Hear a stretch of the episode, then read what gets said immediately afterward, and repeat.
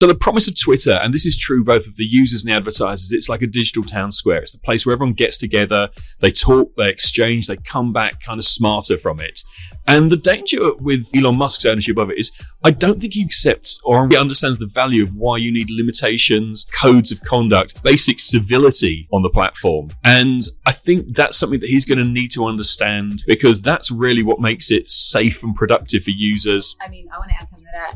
Let's not forget that at one point in time, town squares had public executions. So there needs to be some rules of engagement. It's not inherently a positive thing. I mean, I'm worried. I'm scared. I think we're looking at it from a brand perspective, advising brands to hold back there. You know, I believe in freedom of speech, but I also don't believe in, you know, all the bad things that could potentially have an outcome from changes to how the kind of principles that he's putting in place. So, you know, for us, it's just looking at it also through that brand lens. And is going to be a safe place for brands? Probably not, because if it's not a safe place for people, then it's not going to be a safe place for brands.